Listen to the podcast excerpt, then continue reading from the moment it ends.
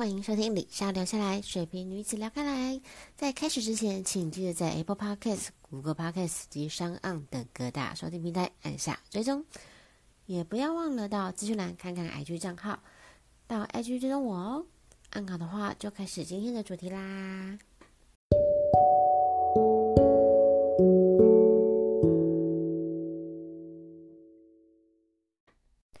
好啦，今天聊什么呢？新年不免俗，要讲一下新年新希望，对吧？对了，要先祝大家二零二四新年快乐，心想事成。话说最近几天，IG 的现实动态很流行二零二三打卡清单，这个清单里面列了一共三十四个项目，在这个清单中，我没有达成的只有九个。看似达成率很高的一年呐、啊，不过仔细想了一下，里面有些事情根本就是我每年都会达成的，这更像是一个习惯或是个性使然，好像也没有特别厉害。这种通用版的清单来检视自己的达成度，好像不是很准确。果然还是得靠自己列出自己的新年新希望吧。我先来分享一下去年我有达成的事情。第一个，经营 Podcast 节目。这个就应该没什么好说的，你各位现在就正在听。说真的，去年常常有人问我啊，为什么要做 Podcast 节目？起初我是想说可以靠这个变现啦，当然我知道这需要经营好一段时间，或者根本不会变现。到现在啊，也只有一笔听众赞助的五十元，还是我自己的朋友。其实我也没有觉得很失望什么的，可能因为我就不是很市侩的人吧。价值这种事情啊，有时候真的很难以金钱衡量。我就是觉得可以记录自己当下的生活，或者分享我的心知给听众，是一件很棒的事情。不知道你们能不能够想象，每一集有四五十个人在听你们说话，本身就是一件很感动的事情诶，而且这是不重复的收听次数哦。如果论上重复收听次数的话，其实是倍数，就是几百人的几百次这样。这世界上有人愿意花时间听我说话，而且还是录音而已。这些人的存在到底有多难能可贵啊？我又何德何能呢？哦，对了，你们如果想要赞助我，可以到资讯栏看连结。第二个，转职成幕僚。嗯，其实我以前是采购。当了八年的采购，虽然有换过公司跟采购标的啦，但我也觉得超腻了。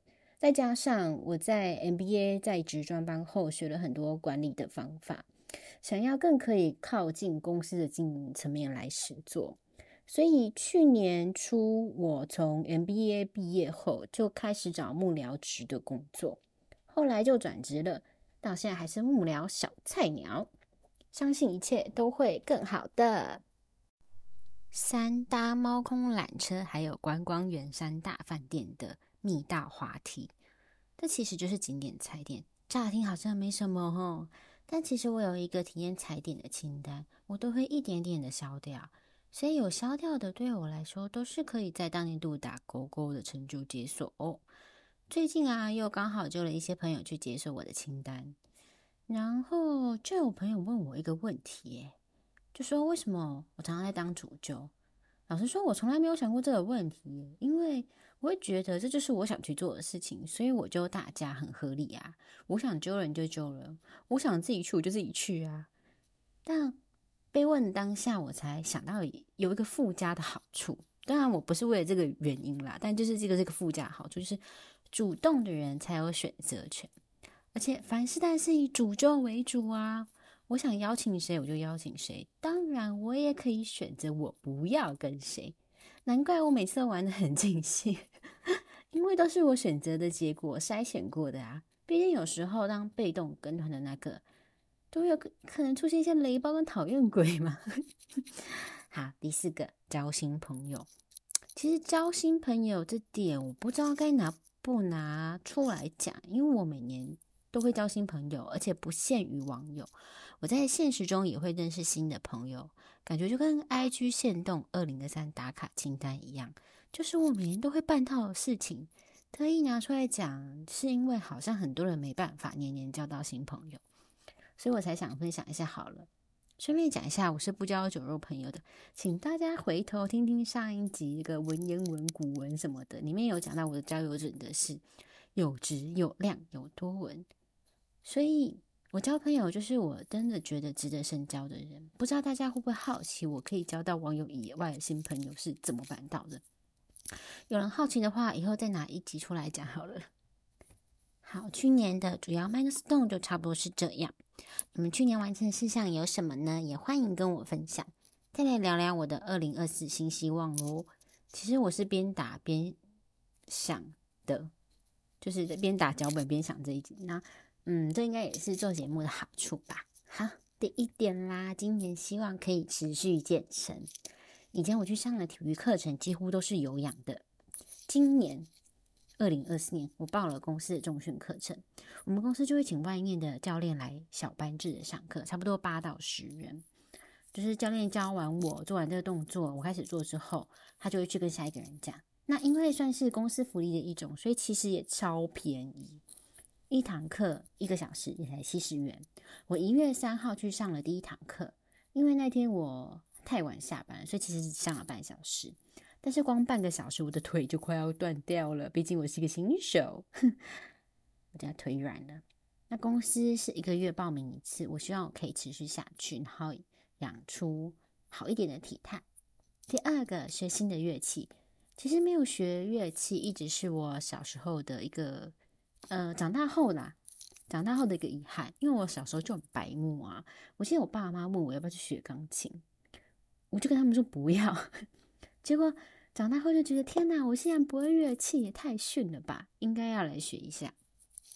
其实去年就想学了耶，但没有达成，因为我换工作的关系，那时还抓不太准下班时间，就想说先不要学，等我可以抓准我的工作时长，更多掌握工作的可能之后，下班就去学乐器。所以今年希望可以达成这件事情。